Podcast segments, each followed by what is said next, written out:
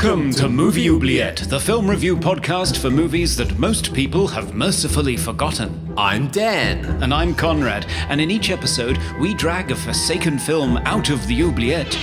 Discuss it and judge it to decide whether it should be set free or whether it should be thrown back and consigned to oblivion forever.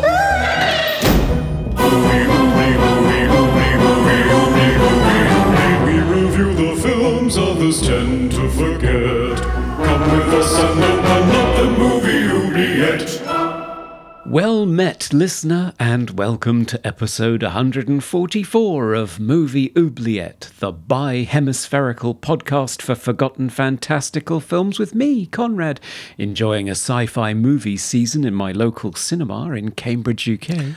And me, Dan, just melting down here in Melbourne, Australia. we focus on forgotten fantasy, sci fi, and horror films because we love public urination, love spuds, and monsters that suck all the meat off your bones, except your face. Hello, Dan. the face is the worst part. I mean, it is. We yeah. all know that. it's just just gristle. Yeah. Stubbly bits, you know. Oh, teeth. Yeah. Who wants teeth. to eat teeth? Yeah, nose is terrible. So, so what movies have been playing at your local cinema? I, yeah, it's really weird. They've just decided to put on uh, 2001.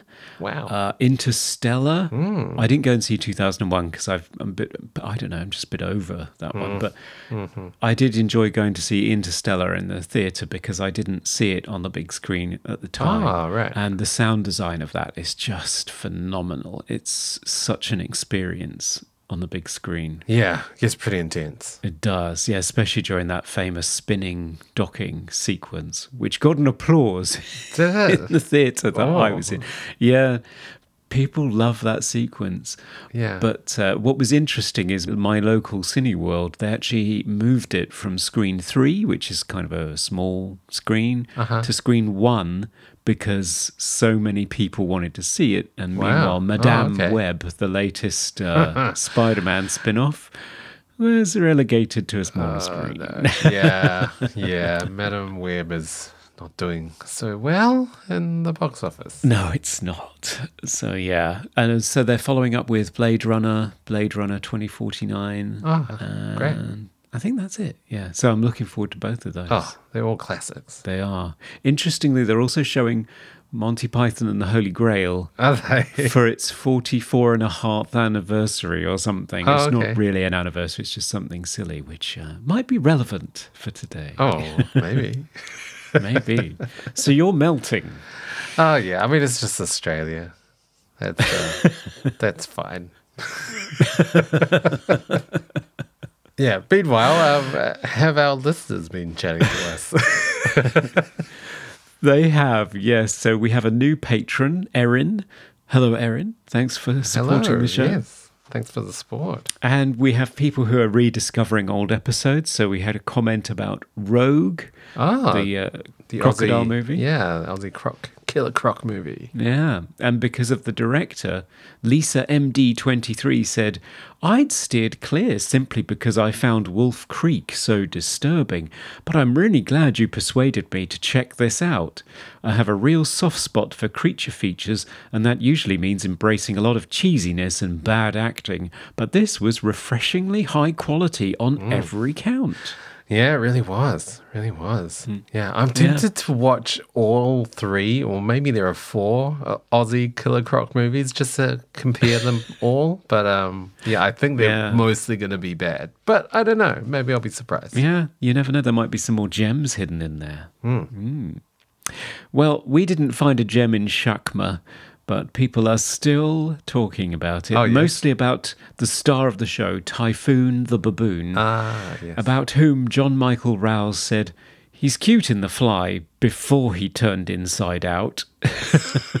oh, God. Yeah. yeah, not great. Dustin Rathbun said, typically behind the door, so all those scenes where he's like bashing against the Ah, door yeah, all yes. the time. Yes, yes. yes. Dustin says, behind the door was a female baboon, so Typhoon wasn't angry, he was excited. And if you happen to look closely, you can see just how excited he was as he was Oh. trying to get through that door. Really? Oh, God. Yeah. Yeah, apparently, yeah, horny. there you go. Yeah, I noticed when I was doing some socials for TikTok, there's, there's a scene at the end where he like pees on the ground. You can see him peeing, and it's not very scary. No, no. Again, peeing, that might come up in today's episode too. Oh yes, yes. Eddie Coulter said, Typhoon's in another movie called Order of the Black Eagle, where you not only see him wearing a tux and flying an ultralight plane, you also get to see him drive a baboon sized tank and blow up a camp full of Nazis. what? what? What is this movie? I really do not know, but it sounds marvellous. Yeah. and we heard from Nick, who chose Shakma for us to do. Oh, okay. Yes, interested to hear what he thinks. So we were a little worried. Yeah, we were worried that we might upset him by throwing it back. But he said, I only actually first watched it a few years ago. My brother and I have this tradition of putting on a late night trashy horror film on Christmas Eve after a few drinks, and he suggested Shakma after seeing the trailer online. Uh-huh. I remember the beginning, a bit of the middle, and the ending. Perhaps the only bits of the movie you need to see? Question Yeah. mark Yeah. and most likely nodded off during watching. You can't blame me for that. wow. Okay. so not a big fan then. Phew. no, he just thought we'd have fun with it. And uh, yeah, we certainly did. So Yeah. Thanks, Nick. Yeah, we did. yes. Thanks, Nick. And finally, we heard from Serge of Cold Crash Pictures. Hello, Serge. Hello, Serge. Shakma has a great premise. A killer baboon goes on a rampage during an after-hours college D&D game, but it can't go very far within its limited budget. Hmm. A strong first act gives way to a soggy middle and boring finale. I wish I could go back in time and double the budget. Movie hmm. Oubliette reviewed this one this week, and frankly, their podcast has much better pacing. Thanks, Serge. yes. So, yes, thank you everyone for getting in touch. We do love hearing from you. Mm, yeah, we do. Yeah, yeah. Yeah. So, Dan, what on earth could be popping out of the oubliette for us this time? Yes, one moment, please. Oh, I'm, I'm in the Dark Ages. Oh, no. There's some sort of tournament going on. Very loud. Yeah, knights flying everywhere. Oh, watch out. a lot of blood. Okay, it's the movie. Strapped to a turnip. Yeah, I'll come back. Ooh, let's have a Christian kiss. Ah, I'm back. Oh, thank goodness. So, what do you have for us? Yes, so today we are going to be discussing uh, from 1977 the fantasy adventure comedy Jabberwocky. It's directed by Terry Gilliam, uh, starring Michael Palin, Harry H. Corbett, John Lim. I can't even pronounce this. I don't. Yeah, I don't know these actors because I'm not British. Lim Missouri. It's a good try. uh, Warren Mitchell, Max Wall, Deborah Fallender, Annette Badland, and uh, also a little cameo from Terry Gilliam himself. Hmm, marvelous. So, what happens in this movie? Ah, yes. 'Twas brillig, and the slithy toves did gyre and gimble in the wabe. All mimsy were the borogoves, and the mome rats outgrabe. Beware the Jabberwock, my son. And so the scene is set. The Jabberwock monster terrorizes the land in the time of knights and jousting. Hmm. But who will face the brutish beast? Dennis, a failed barrel maker, disowned by his father, travels to the castle to find a job with nothing but a potato. The king Bruno the Questionable declares a tournament to find a champion to slay the Jabberwock. Our Dennis, through a series of ludicrously unfortunate or fortunate events, ends up face to face with the creature. This movie has everything infidelity, gruesome violence, urinating, roasted rats on sticks. But will Dennis be able to slay the Jabberwock? Let's find out, shall we, Conrad, after the break? Yes, and we'll be joined by a very fun guest.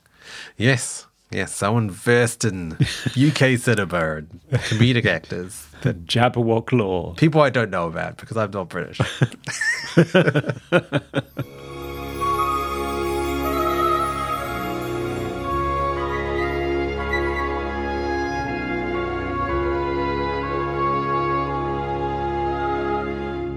Our special guest today stepped away from his career in post production to conduct the most exhaustive and no doubt exhausting deep dive into a worldwide cesspit of woeful filmmaking to bring us the Bad Movie Bible, a hilarious, insightful, and definitive compendium of the 101 or possibly 102 best worst films, as well as a glorious YouTube channel of the same name featuring wildly entertaining rundowns of knockoffs and cock ups. It is, of course, author and film critic Rob Hill. Hello, oh, sir. hey, Hello, and thank you very much for having me. welcome. Yes, welcome, welcome. it's really exciting to talk to you. We were first introduced to your YouTube channel by one of our patrons, Boss Salvage, mm. and just binged the whole thing. And then I was lucky enough to get your excellent book for Christmas from a friend and devoured that between Christmas and New Year.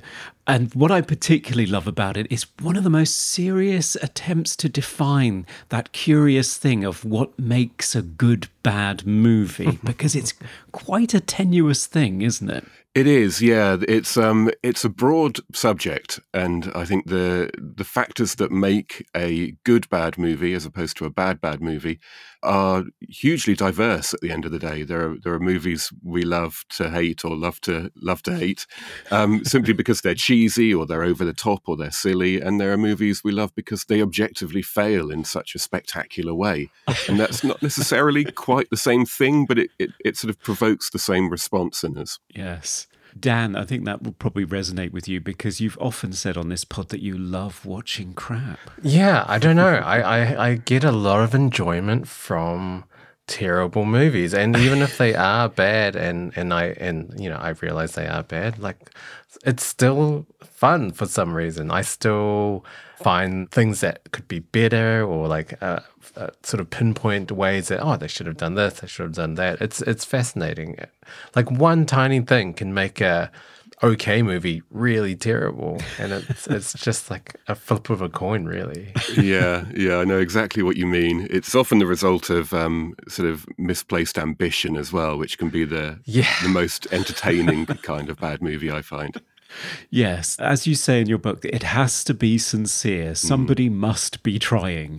Exactly. Yeah, Sharknado is is fine in its own right, and movies like that. But yeah, they're they're not good bad. They're different. Yeah, and then there's Neil Breen and all of those other wonderful filmmakers. Some of whom you even managed. I mean, you got Tommy Wiseau for an interview for your book, which I was very impressed with. Yeah, that was a fun experience.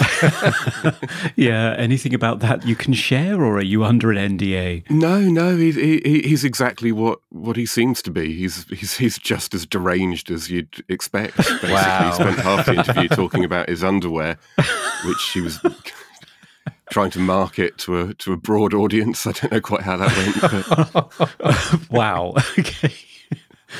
But no Neil Breen, sadly. sadly not. No, I did contact Neil, and that yeah, that ended up being a hilarious. I mean, it, it- to be honest, it, it was kind of better that he didn't speak to me because his response was better than it could ever have been. You know, in an interview. wow It's just, just this angry denial that he has anything to do with this bad movie community, and that actually his films are incredibly well received and well respected and well reviewed. And he said for weeks he was sending me little reviews that someone somewhere had written that was clearly ironic, but that he'd taken to heart as justification for his brilliance. Oh, What an wow. experience talking, Oh, dealing wow. with him. Oh, bless. It must be amazing to live inside that kind of bubble. I'm always full of self loathing and doubt, but Neil Breen is not so encumbered, which is great. No, no. Well, the movie that you've chosen for us today, fortunately, is not the product of a deranged mind in that sense, although certainly a very original one.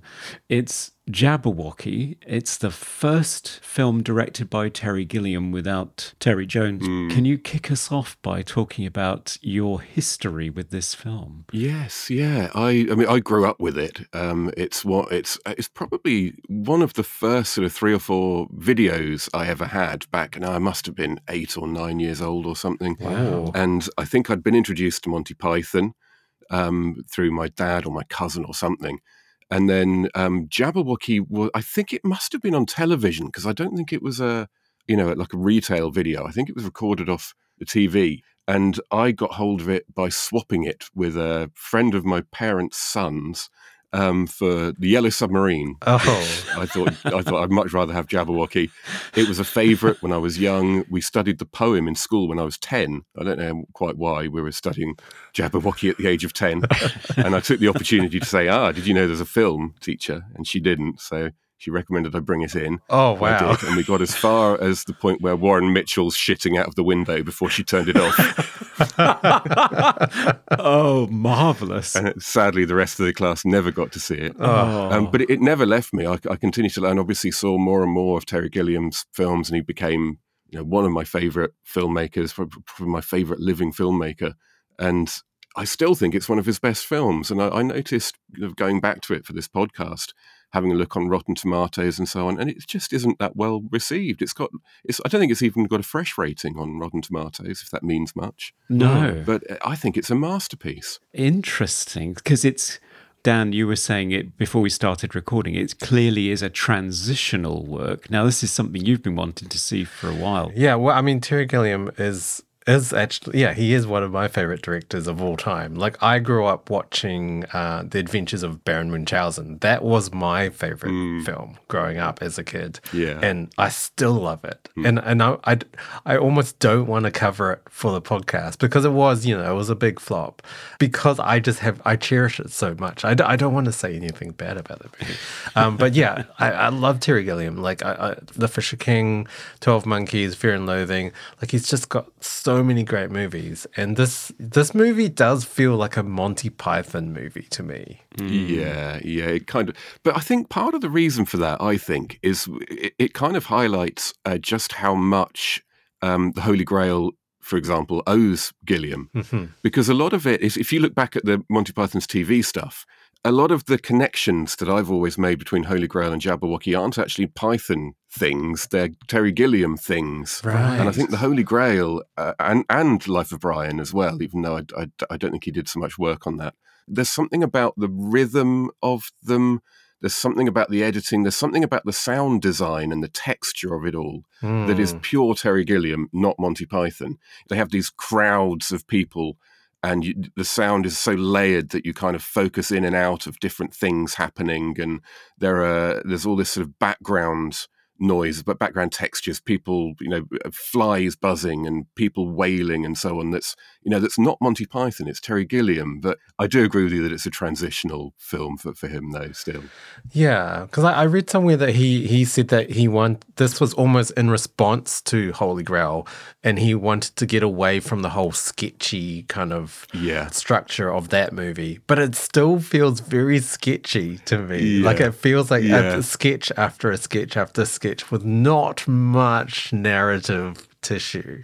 It does, yeah. So I I rewatched it for the first time in probably a couple of years recently, and that's one of the notes I made was that it still feels kind of like sketches Yeah. lumped together, but there is still a through narrative, and things are established early and paid off late, and it's not as sketchy as the early Py- as the Python Sure, films, but it is perhaps less more sketchy than Gilliam would become. But you know, I was listening to the commentary, which again I hadn't listened to since I bought the DVD twenty some years ago. Wow. Yeah. And um, it's funny, Gilliam was saying, "Yeah, I, I'm so glad we got away from the sketch thing, and I'm so glad that it doesn't feel sketchy, and it doesn't." And it, it kind of still does, really. Yeah, it does. And the Criterion edition, which has, I don't know if it's the same commentary, it has Michael Palin on there as well. Yes, yeah. Michael's talking about, you know, it's still it's a bit too Pythony. There are sort of Python gags in here, and I'd much rather we played it straight hmm. because visually, I think it does. I mean, in terms of the production value and the cinematography of it and the the grittiness of it, certainly, it feels much more of a piece, and it feels much more Terry Gilliam than perhaps the co-directed um, Holy Grail was. It feels like it's actually trying to create a cohesive world Yes, that yeah. our main character Dennis is just bumbling through, sort of from one sketch to another. Yeah, I mean the, the, the setting, the the castles, the the costumes, like it's mm. pretty, you know, it's impressive. It's mm. stunning to look at, I think, and cons- especially when you consider they, they had no budget for it. Hmm. The environment that Gilliam creates in that film is, is second to none. It, it's, I mean, you you don't get a richer and more textured and more sort of viscerally real environment in in any other kind of movie. I don't think that it's it's a Gilliam thing, isn't it? I mean, all his movies have it to one extent or another. Hmm. The main note I came away with after again going back to it after a couple of years is it's just so dirty. Yes. Everything is filthy. so Yeah. dirty and so broken and so old, and, and that's the costumes, the the you know the sets, the absolutely everything. It's it's just fabulous in that respect. Yeah, it's so much so that I think this is the reason for the lack of a fresh rating because I'm not sure that critics have revisited it significantly hmm. since it came out, but certainly when it came out, it was marketed in the US as a Monty Python film, even though they did not want it to be. So ah. people went in expecting Holy Grail. What they got was not Monty Python all the way through. It certainly isn't consistently funny in the same way. And also, yeah, it's dirty, it's grimy. Hmm. And there were lots of reviews at the time saying, How dare you force us to sit through a hundred minutes of such ugly people covered in filth? Yeah, all these bad teeth. Yeah, well, yeah, we can't help that. We're British, but, but you know, 1977, it was not the era of gritty filmmaking necessarily in the mainstream, at least. No, that's right. Yeah, yeah, and as you say, the, the, it was marketed as a Monty Python film, and I think we know there's no better way to curse a movie's box office than to market it as something that it isn't. Hmm. And yeah, if you, if you read the the critics at the time, especially, I think Gilliam mentions this actually, particularly in the countries where Python were popular already. The reviews are this isn't as funny as Python, and it's not trying to be. It's not meant to be gag a moment, gag a second. It's it's meant to be a bit more than that. Mm, yeah. Yet it, it, it kind of does feel a little bit gag a, a second. Like every scene is just utter chaos. Yeah. Um, like it's complete absurdity. Yeah. Either just strange things happens, or I don't know what's actually happening. Like people are talking over each other. It's just yeah, it's chaotic. Mm-hmm. It is. That's another word I wrote down. Actually, yeah. It. it the, I think that's Gilliam trying to trying to muster a sense of the horror of the t- you know the fact that nothing is nothing is controllable. Every, everything seems slightly out of control in in in this world. You know, no one, everyone is just on the brink of starvation or murder or some other form of death, and it's just uh, they're all sort of exist, particularly Dennis, in this kind of swirling mayhem of misery and horror and bleakness. Being British, I think that's just great. Sure.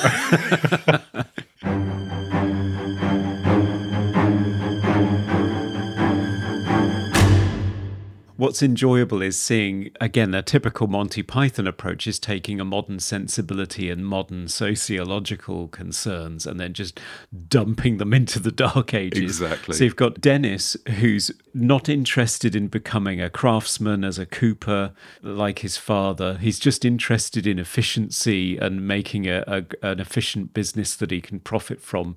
And his Disney I Want song would just be about traveling two miles and marrying the girl that's in his own village. Yeah, he's, he's yeah. the most mundane little man that you could ever imagine, and he's our central hero, brilliantly played by Michael Palin. It has to be said. It's just a delight watching him, isn't it? I, I've got a theory with, with Monty Python that there's two stages of love for Monty Python. It's the first one where you think John Cleese is the best one. Hmm. Then you mature a bit and you realise actually Michael Palin is everything. It's all about Michael Palin. it's, it's certainly his acting. It's just it's just wonderful. yeah. So so Dennis is is kind of our accidental hero. Like Yeah. he's not even trying to be heroic or or courageous or or anything. He's he's got very low ambitions. He doesn't want to get with the princess. He doesn't want to slay the big monster. But he does somehow. all, all he wants is Griselda. Well, his his ambitions are sta- uh, it's all established brilliantly in the opening scenes. I think with Warren Mitchell, who's a British character actor, who'd be very familiar to, to British listeners, who, who um, is the the local successful businessman. You know, in a, in a very suburban way. And there's a brilliant exchange that sums up everything at the beginning where. Warren Mitchell's trying to show off. He's called um, Mr. Fishfinger. He's trying to show off because he's been over to he's been over to Motley, which must be all of two miles away. And Dennis's reaction to the, of, of wonder to this oh my this this jet setting sort of international figure that he's two miles away. and and that's that's the world that Dennis lives in, and that that establishes him perfectly. He's his ambitions are unbelievably small. They are. And, and the film itself is a really fascinating example of a fairy tale being deconstructed because hmm. you just have the princess who's completely bought into this narrative. She is convinced she's going to be rescued from a tower at some point and marry a prince and live happily ever after, and is wonderfully naive in her own way. And Dennis, is just bumbling through life from one thing to another with no ambition, who ends up accidentally slaying the Jabberwocky, or the Jabberwock, I think actually is what it should be called, and being forced to marry the princess and given half the kingdom, and he's gutted, absolutely gutted. yeah. all, he, all he wants is his beloved Griselda. Yes. who's absolutely fantastically played. Um, I think there's a there's a point in the in Terry Gilliam's commentary when he's talking about her at the the end when she comes back into it at the end, and there's a, a shot uh, which she's not center of. It's it's her dad, Mr. Fishfinger, who's doing the talking. She's just stood next to him, trying to make herself appealing to a knight. and what she's doing is grade A. You know, it, it's extraordinary acting. Her face isn't still for a moment. Every feature is darting about her face, desperately trying to figure out the best way to impress. And she's sort of wiping mud off and doing her hair and everything. It- hmm. it's, it's such a great performance. I'm, I've got it in my notes. I have to remember her name. oh, Annette Badland. That's it. That's it. That's Yeah. it. She's just fantastic. It's her first film, apparently. Oh, wow. Which is not true of many of the rest of the cast because you've pretty much got. I mean, it may be completely baffling for an international audience, but you've you've pretty much got a who's who of seventies British comedy going on here. Because I mean, not least, of course, you've got a couple of the Pythons, Palin and Jones. You've also got John Le Mesurier from Dad's Army. You've got Warren Mitchell from Till Death Do Us Part and In Sickness and in Health. Harry H. Corbett from Steptoe and Son. You've got Bernard Bresslaw from the Carry On movies, who we've bumped into in this podcast as the Cyclops in Krull. Mm. And even from the history of Music Hall, you've got Max Wall Yeah. as King Bruno the Questionable. Mm-hmm. For a British audience, this is just like, who isn't in this movie? Yeah. This is really amazing. And, and we're probably also getting, I mean, it- rightly say that a lot of these names won't be familiar to an international audience, but it's getting to the point where they wouldn't be familiar to a to a British audience, I think, as well. Certainly below a certain age, because Yeah. they they they're almost all forgotten, or you know, overly forgotten, if that makes sense. Mm. I mean, Max Wall was was forgotten even at the time. He, he'd been, you know, his career was all but over, I believe, and he'd been a huge musical star, you know, between the wars. Mm. And I, as you say, playing Bruno the questionable here, who is, I think, probably my favourite character. Certainly, my favourite dynamic is the one between he and John Le Mesurier, who plays his um, kind of chamberlain.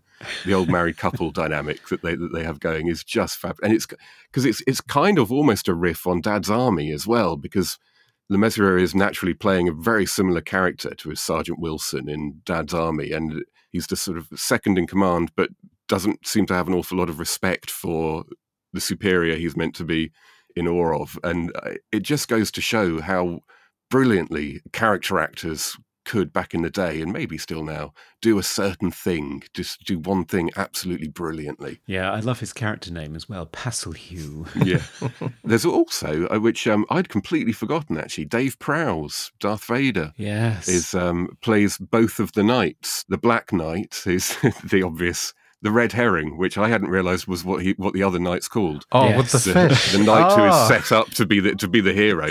I have I always just thought he's got a fish on his helmet, and that's kind of funny. It never occurred to me that it's a red herring, and he's set up Oh to my be the hero, but then isn't.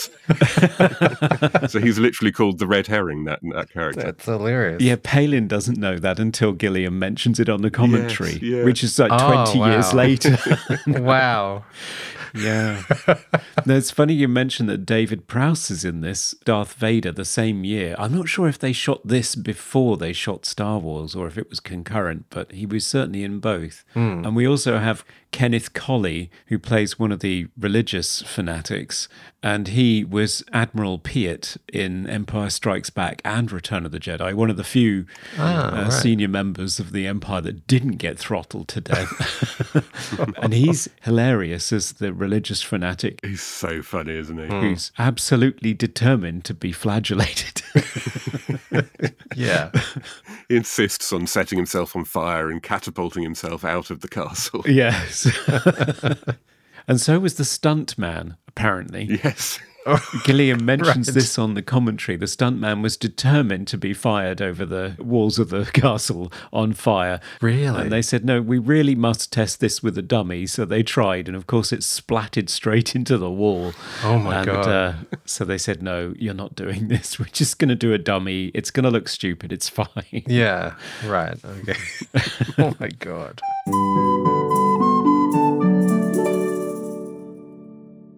I kind of wanted to just cover a few of the ridiculous scenes. Okay. There's just so many things that just kind of happen to Dennis. Yeah. Yeah. He gets into the castle by just sneaking in the in, in the side door because one of the guards is taking a shit. Is that is that right?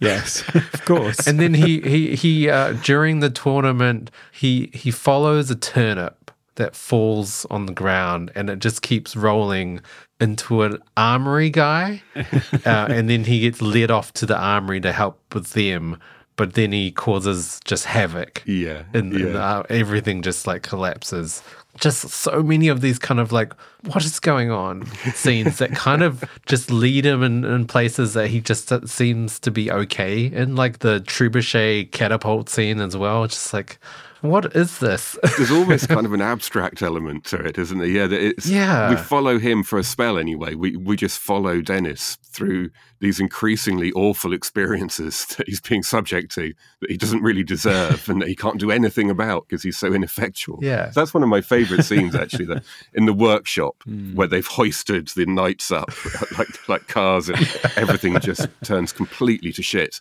purely and simply because Dennis comes in with a bright idea. And it's just marvelous, and it, it again perfectly Yeah. sums up that the, the kind of the modern issues transposed to back to medieval times scenario that, that Gilliam's going with. You know, Dennis just can't help but try to improve the, the environment. You try to update Right. the working practices and so on, and it and it leads to Yes. complete mayhem. Yeah, he's, Yeah. He's, he's trying to do a time and motion study, isn't he, in the armory and causes complete pandemonium. Yeah, that's another one where we've got another great British actor turning up, Brian Glover as the armorer. Yeah. Who ah, right. I think most people will recognize from the pub in An American Werewolf in London and maybe Alien 3 as well. Yeah, and uh, and porridge if you're British. I would say as a non-Brit, and also I didn't I didn't really grow up with Monty Python. I, I did watch Monty Python later on in, in my sort of in my twenties. I've watched you know Holy Grail, Meaning of Life, and Life of Brian, and a few of the series, not not a huge amount. So for me, this movie does seem quite foreign. Like I feel like there are a lot lots of jokes I just didn't get, and I I know I'm missing yeah. something. And and even actor wise, I mean, apart from Michael Palin and and Terry Gilliam's like little cameo, like I didn't I don't really know anyone. Yeah, it's yeah. There's there's yeah. Looking at looking at it, th- th- they are all incredibly domestic. I mean, John Bird, who plays the herald, who who's constantly getting trumpeted over. yeah. He's he's another uh, legendary British Right. actor, but in in very in a very narrow sphere. You know, even in this country. Right. Okay. Yeah. Yeah. Because I feel like I'm that critic from the 70s that Yeah. thought they were going to see a Monty Python. I was expecting John Cleese to pop up or, you know, all of them, but just wasn't quite that. And and all the actors that were in this movie, I, I didn't know who they were. So, Gilliam kind of made a rod for his own back with this because he, he desperately wanted to break away from Python, and you know th- th- that's why he didn't put all the Pythons in it. But at the same time, he he stayed with material that was incredibly Python-esque, and you know in an era that they'd already done. I mean, uh, we mentioned earlier about how there's perhaps at times it gets a bit too Python. Considering it, it has a much straighter tone generally, and the um, hide and seek competition to choose the winner of the you know rather than jousting ha- the king has the knights do hide and seek. And that that is that is a scene straight out of the holy grail. You know Yeah. it, it looks like it it sounds like it it works like it and you know if you don't want to be associated with python don't do stuff like that maybe yeah, yeah. I did find like the humor with the sort of the potty humor where, you know, the, the, his, the character with his ass sticking out the window taking a shit while having a conversation with Dennis. Or, or the scene where Dennis wakes up and, and the guards are urinating off the wall on his face. It's just like, this is classic Python, right? yeah, Yeah. He, get, yeah he, he does he gets peed on at least twice in the film doesn't he? He does, yeah. Griselda's younger brother, I think it is. is Oh, it ah, yes, Roger? that's Yeah, right. we get, we get full frontal child penis within the first few minutes of this movie. it's no wonder that the Americans were just completely baffled and outraged. Well, yeah, because we also get in the first moments unbelievable levels of gore. Frankly, mm. Yeah. the opening. I think it's the first scene, which is a, a it's T- Terry Jones's cameo, in which he's killed by the Jabberwock. is th- with that the shot of him still alive, looking down at his body? You know, it's, it's much like the ending of Meaning of Life when his Mr. Creosote character gets blown apart. Yes, He's actually pulling the same kind of expression as he looks down at his body with guts and blood hanging off it. Yeah. I mean, that's that's proper horror movie stuff.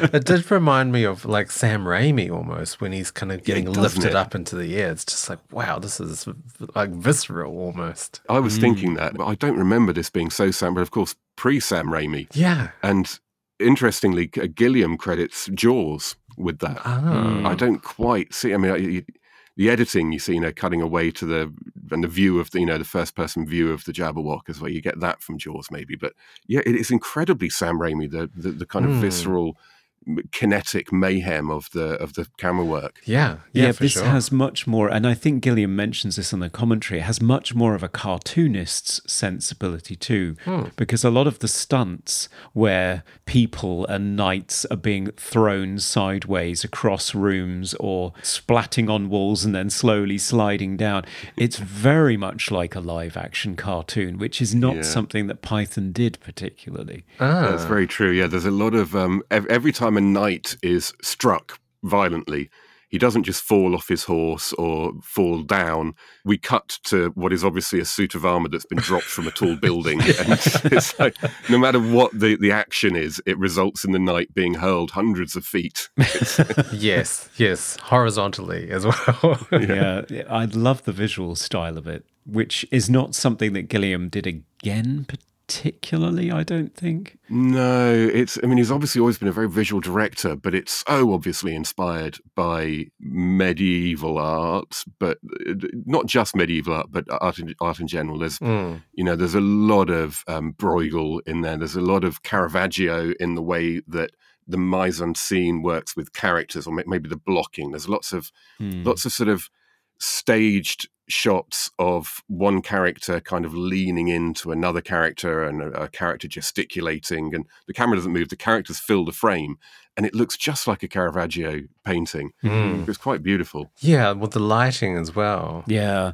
What I loved about that is how they use darkness for walls in some sets because they didn't actually have any. So it's just Right. candles and letting things fall away into blackness. And Right. the cinematographer is Terry Bedford, Right. who also did Holy Grail. But I mean, this is something else, I think, in terms of, I mean, visually, it really is beautiful. I mean, it's, it's beautiful shit, but it's beautiful.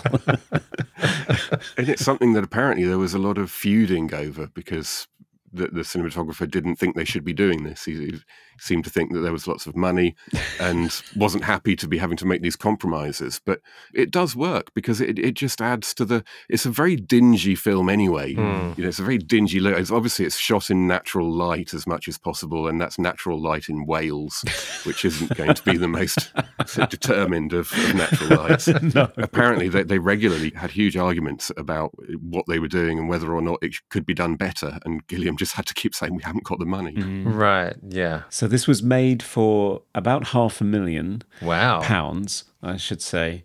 And according to one book, the film distributors' receipts were sort of about £479,000. So they almost sort of got their money back, but oh, not really. So, yeah, it was a flop. Yeah, that, yeah. Someone took a dive on that, but at at the same time, though, it's been on home video for forty years now, and I mean, I've bought it on at least three formats. There must be other people who have. I, I get the feeling that it, it's done. It, you know, it's been a bit of a cult hit on on home video, maybe, but I could be wrong about that. No, I, I certainly think it found its life in that format in the 80s, Mm, for right, sure. sure. Now it's time for random trivia. Okay, it's trivia time. Conrad, what did you find with a, a bunch of rats on sticks today? So Harry H. Corbett, who plays the squire who cuckolds Bernard Bresslaw's landlord, he apparently, when the hair and makeup lady visited him to talk about his look for the film, she was talking about either cutting his actual hair if he grew it a bit longer or maybe w- making a wig for him. And whilst she's having the discussion with him, she suddenly realizes that Mr. Corbett is wearing a wig oh. and is not acknowledging that fact. oh, Which was awkward. Yeah. So he said, Well, yeah, we could do it with my real hair, but I think you should make a wig just in case. So she went to the famous wig makers in London that does wigs for all the movies mm-hmm. and theatre productions and said, I've got a bit of a sticky situation here. He's, he's sort of treating it as though he doesn't have a wig. And they said, No, it's fine. Corbett does this all the time. Oh. We just make a wig topper that can go over his wig. what? So he is wearing two wigs throughout the oh movie. Which I think is just lovely Oh as another God. example of Neil Breen like self delusion. Jeez. That's amazing. Bless him. And that's our trivia.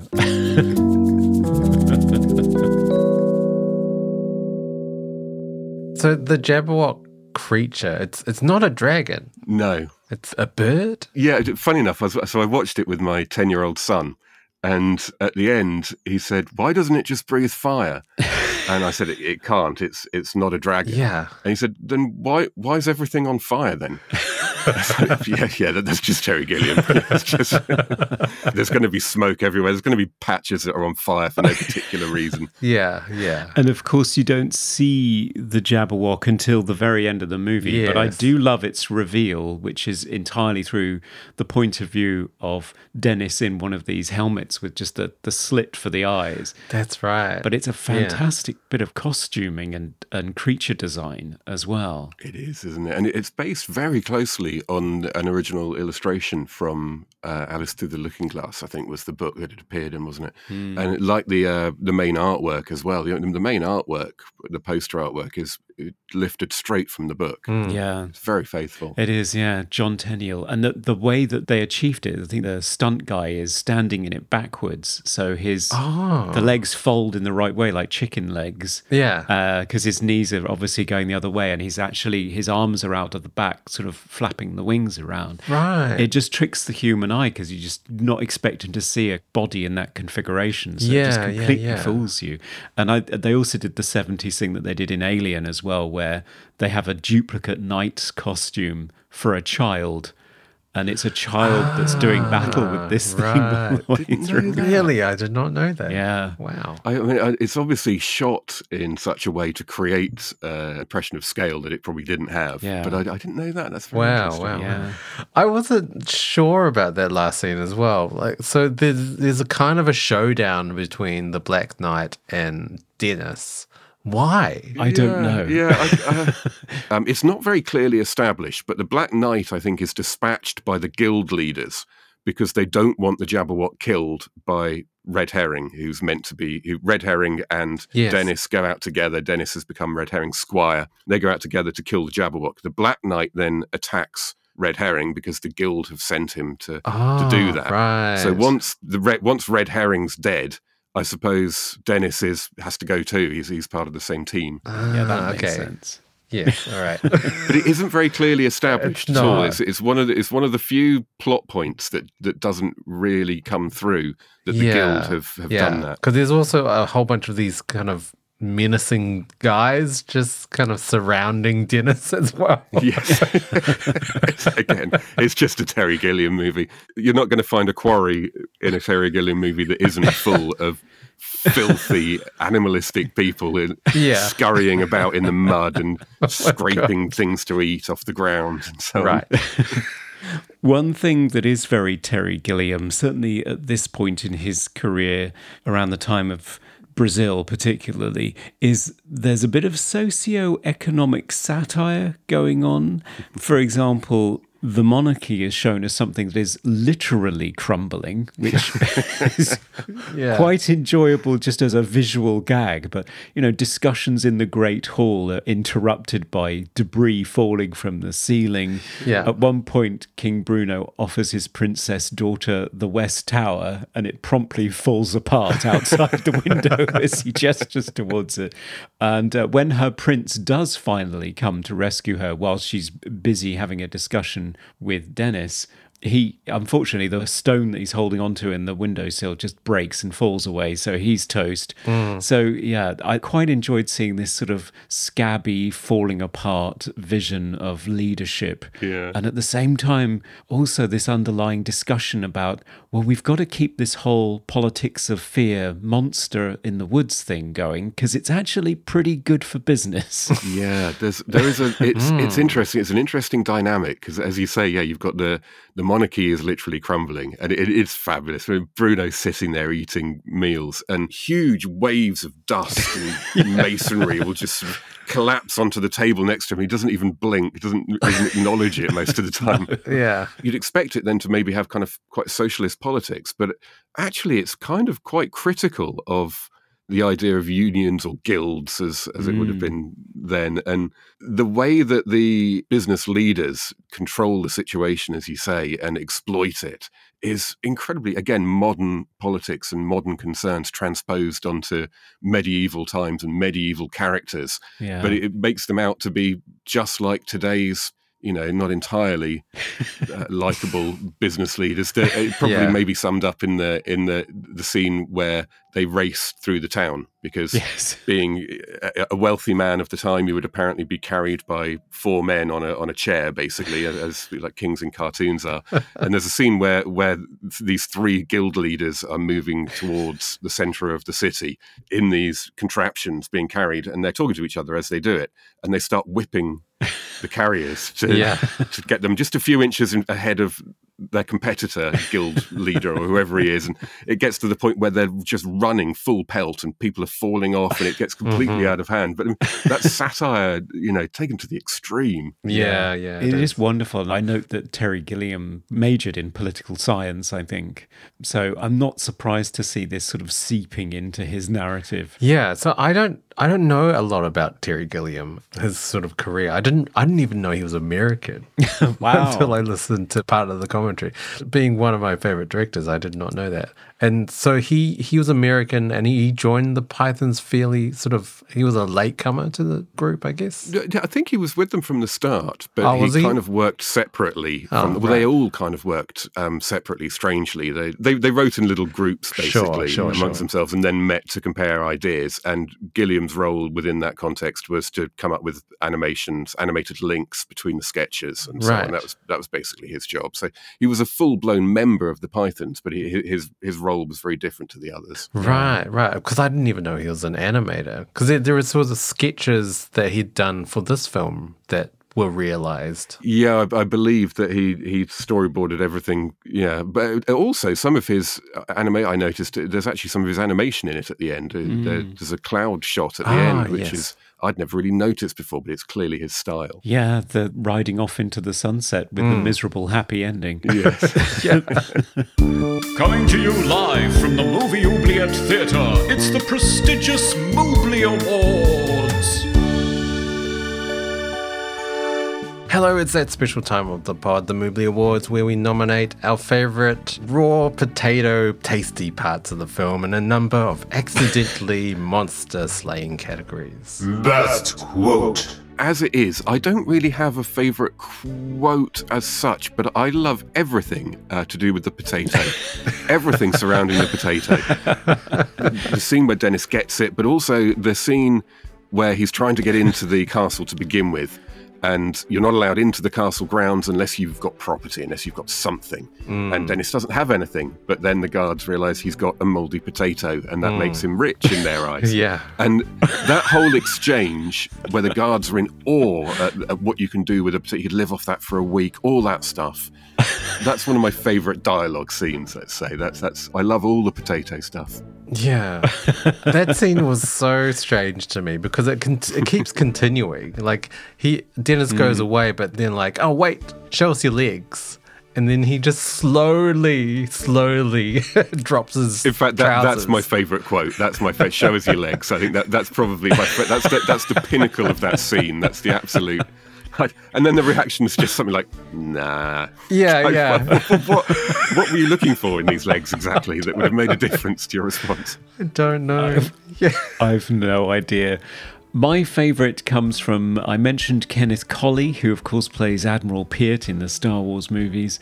I do love the scene where he is screaming about the fact that all of the punishments that they were going to visit upon Dennis for being a heathen, they get a bit jealous because they're flagellants and they want to visit all of this punishment on themselves. So he says, I want to trace across the firmament a glowing ball of flame, a testament to our godliness and piety.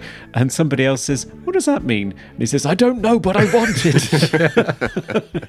Best hair or costume. It's a tough call, isn't it? Because I mean, as as you've revealed, there's a hell of a story behind one of the hairstyles in this movie. Yeah. So that aside, it, it's Dennis, isn't it? His his fantastic bowl cut. That I think was was it um, Terry Gilliam's wife gave him. I, I want to say, or yes. yeah, Yes, it is. It's Ah. just it's just fantastic. It's exactly what it should be. Yeah. It is, yeah. It's so unglamorous and done to his own hair. So, quite brave of him, I think. For me, I absolutely adored all of the knights. We've mentioned the Me knight of the red herring. Yes.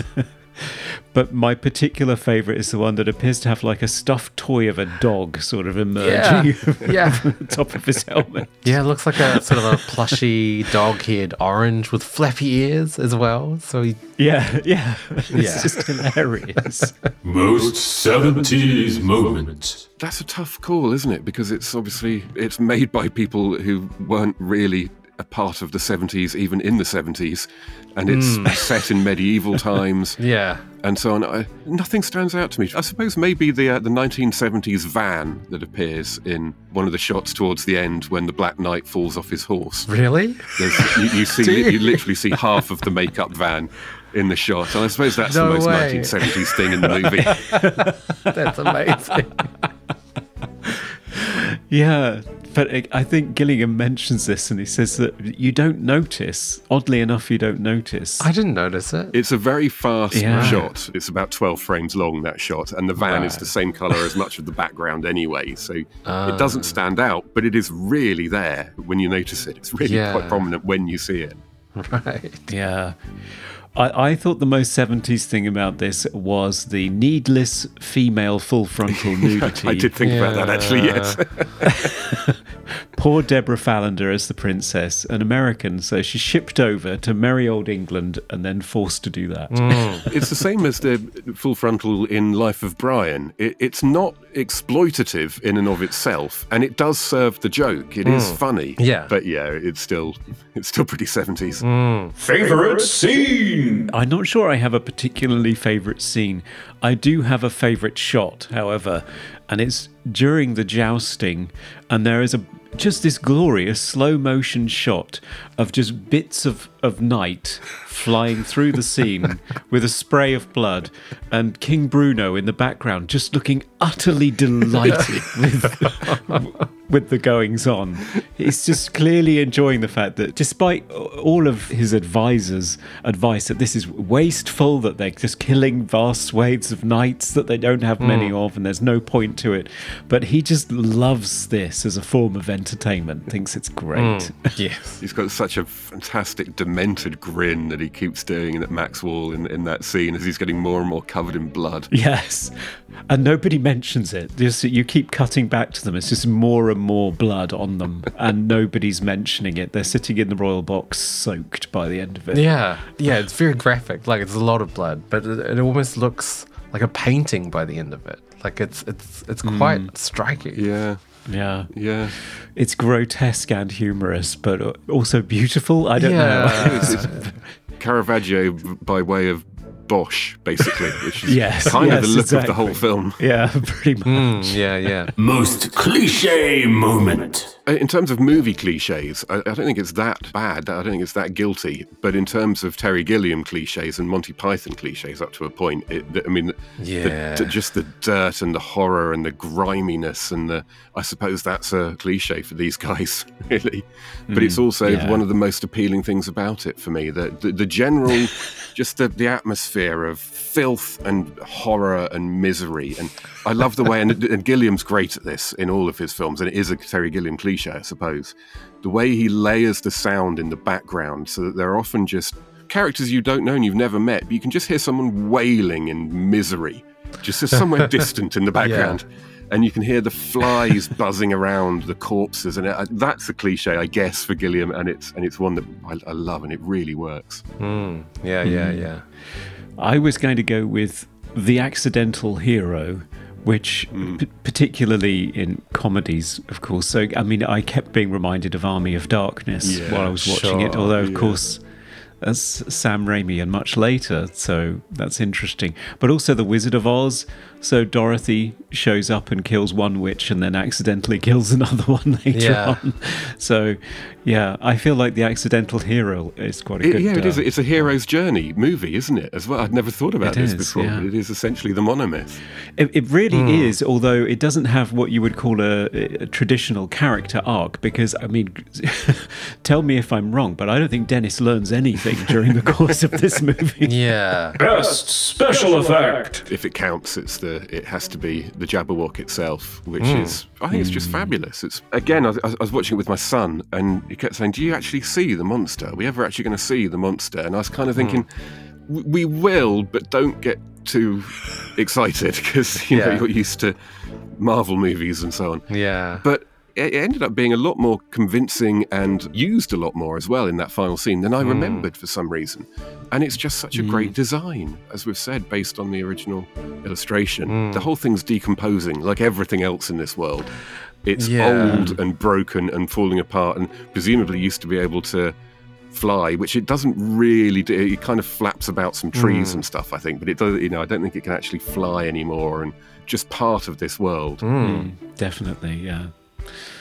My favourite was we've mentioned it before the Jabberwock's victims' bodies, mm.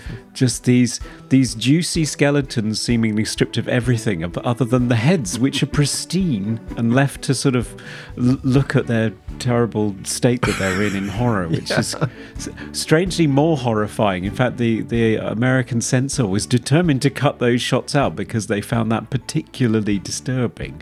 They said, "Yeah, yeah, the skeleton's fine, but the, the head looking down is just really disturbing. Yeah. Can you cut before you get to that? Yeah.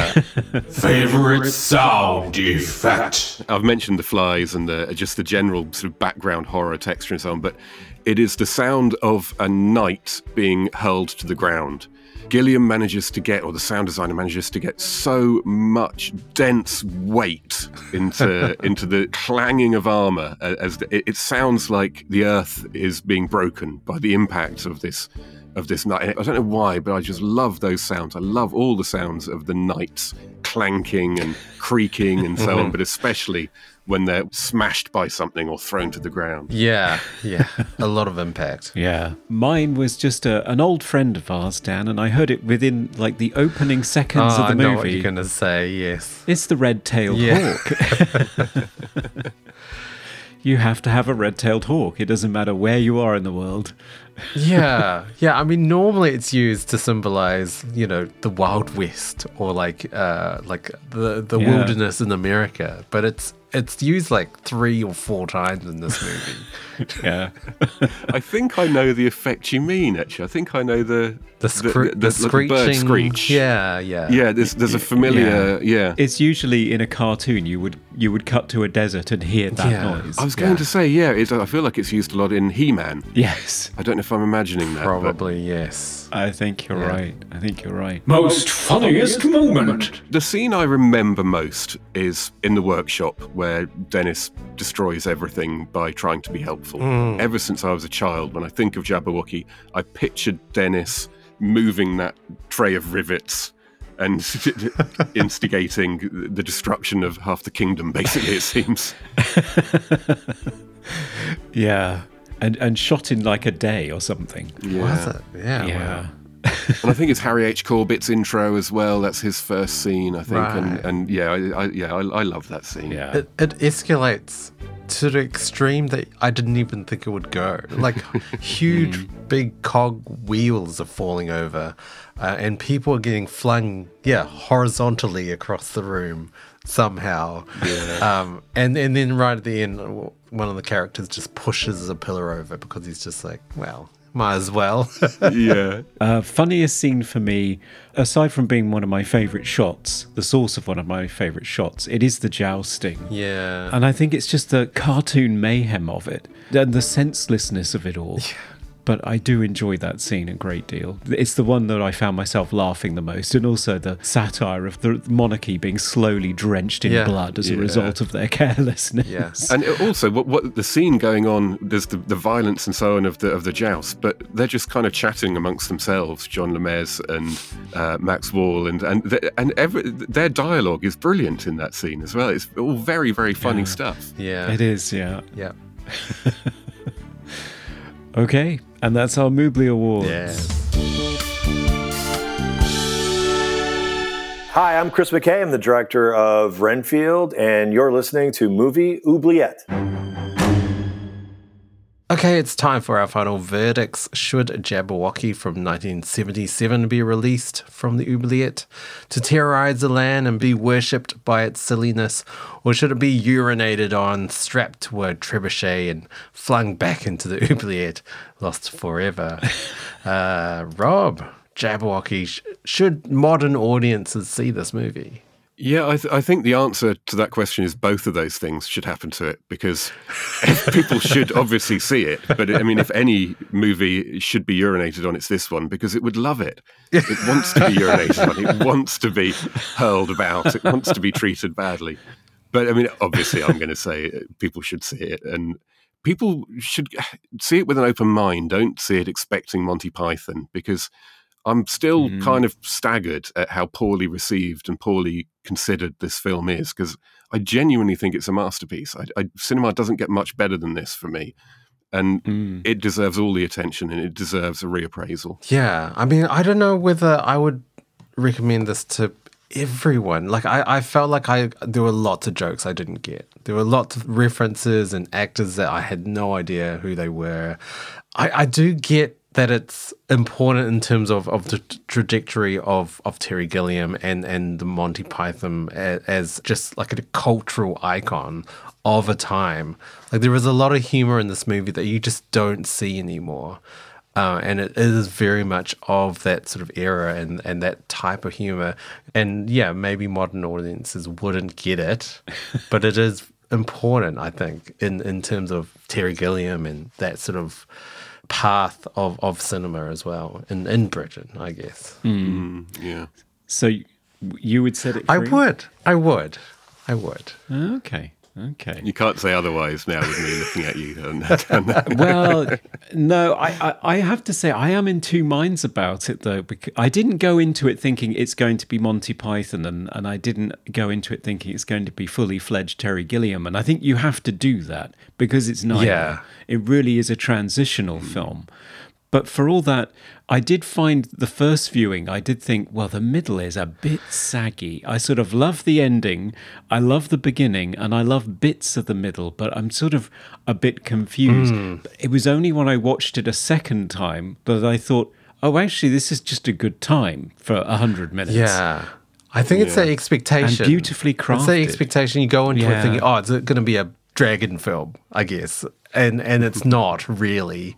It's it's just a lot of dialogue and, and ridiculous absurdity. Yeah, it is. I I think that's a valid point about the middle. I, I think it could be five minutes shorter, Yes. probably. Uh, I think that lost from the middle, that, that would probably work out. Hmm. I think so. But I think on the whole, I, I can't possibly see myself throwing it back into the oubliette and not recommending it just because it is such a beautifully made film with such a, a, a treasure trove of wonderful hmm. performances and moments in it. Hmm. it. It would just seem a shame to throw it in there or, or even claim that it's a bad movie. And it's not a so bad it's good movie or anything along those lines. It's just odd. It's an odd Yeah. little film Yeah. and quite unique. And it's not who Terry became. It's not who Monty Python were. It's just this odd little movie. Yeah. And I think it'd be a shame if people overlooked it. So yeah, just go into it with the right mindset. I. Yes. Yeah. Yeah. And in the right mood as well. It's not something to be taken too seriously. It's something I, I think works with a drink or with a friend. Yeah. Uh, uh, that's the way to do it, I think. yeah. Yeah. I'd agree. Well, I think we're all on the same page, but let's check in with our patrons. Hello, Hal. Yes, Conrad? Can I have the patrons vote, please? I didn't see this coming. They want to chuck it back in. Oh, I don't believe it. Were they all Americans? Is that that that's it? I don't know. Eddie Coulter said, I say let the Jabberwocky run wild. I've been a fan of this movie since I first saw it on VHS. You can see the themes that Gilliam will build upon in his later films. Plus, how can you not love the design of that monster? well said. Yes. Whereas Chazilla said, I'm on the fence with this one. This isn't official Monty Python, but it's some of the troupe and definitely that kind of humour. Sometimes I get it, sometimes I hmm. don't. I think the title Jabberwocky is very misleading. you don't actually see the Jabberwocky until 10 minutes from the end. That's a fair point. I yeah. think a, a better name for it would be Dennis's Continuing Adventures in the Land of Filth. I think that could be a subtitle, couldn't it? You know, one of those colon movies. And finally, our patron Jasmine said, I went into this expecting a lot of fun adventure and good belly laughs. Instead, I was confronted with meandering, redundant scenes of Michael Palin wandering the city, a quest that does not truly kick in until 82 minutes into the film, and quote unquote humour involving body parts, blood splatter, and our hero being figuratively and literally urinated on over and over again. I didn't even crack a smile until the 103 minute mark, and that was when the end credits mercifully rolled. oh, oh. right. So, oh. yeah, a broad spectrum of views. Yeah, yeah, yeah, yeah. I think overall, I think we're setting it free. Yes. Yeah. It's going free. Okay, off you go, Jabberwock. So, Rob, it's been absolutely delightful to have you on the show. Where can our listeners follow you and find out more about what you have coming up next?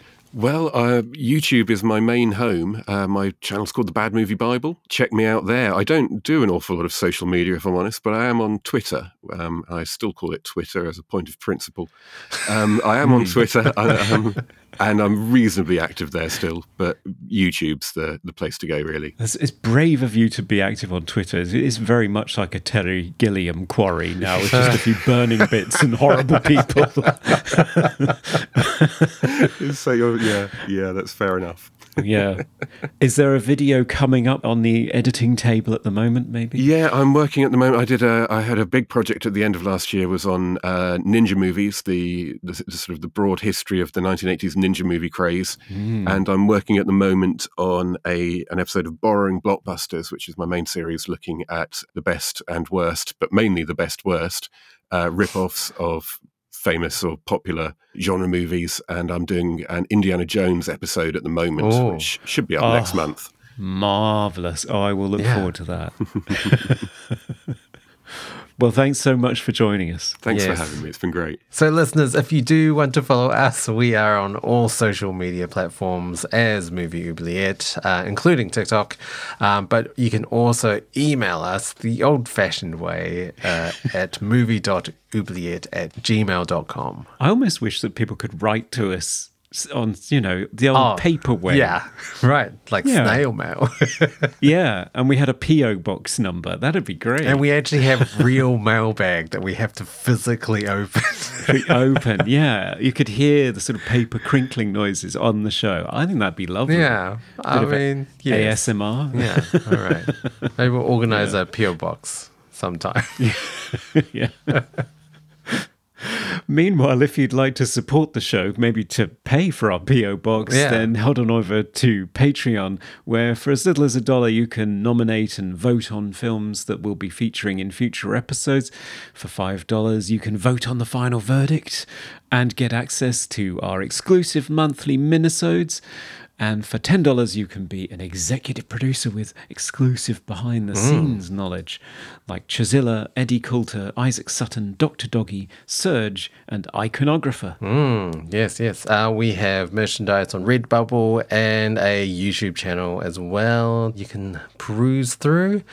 And if you haven't given us a rating and review on Apple Podcasts or whatever platform you're listening to us, please uh, give us a five star review and all your nice comments. Yes, loads of them. Mm, yeah. Okay, next episode. Conrad, what are we doing? Well, we're going to be celebrating the release of Denis Villeneuve's Dune Part 2, starring Timothée Chalamet. Yes, yes, yes, yes. by doing something that you've been wanting to do for a very long time, which is the 1984 American epic space opera Dune. Yeah, yeah, yes. I read the book. Yes. This is one of those rare occasions I've actually read the book and I've read the sequel. Mm. Is this the first time we're doing David Lynch on the podcast? I think it is. yeah. I think it is. Yeah. David Lynch's only major flop, I think, really. Right, right. Yeah. I mean, he never did the whole blockbuster thing anyway. So this is quite unusual. No, I think famously George Lucas was trying to get him to direct Return of the Jedi. Really? I did Ah, not know that. Yes, but he showed up at Industrial Light and Magic with a massive headache, and nothing that transpired during the rest of his visit Right. made it any better. So that was the end of that. Wow. Okay. So, can you imagine David Lynch's Return of the Jedi? I would love to see that. yeah, I would actually. but yes, no, instead, we've got his take on Dune featuring Kyle MacLachlan, Patrick Stewart, Brad Dourif, Dean Stockwell, Virginia Madsen, Jose Ferrer, Sting, hmm. Linda Hunt, and Max von Sydow. It's quite the cast. Yeah. Pretty an amazing lineup, but a massive flop. So, yeah, about time for a retrospective, I think. Yeah. Yeah. And I have the source material in my brain that I can compare. Ah, Maybe it will be better than Dreamcatcher. Maybe. who knows? who knows? The dog didn't eat this one, so you No, no, I have the book intact. Okay, well, we'll look forward to that next time. Yes, yes. All right, listeners. Until then. Bye. Goodbye.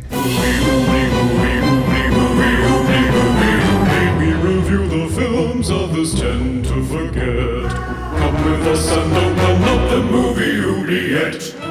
You whimpering, snotty nosed, cretinous oaf.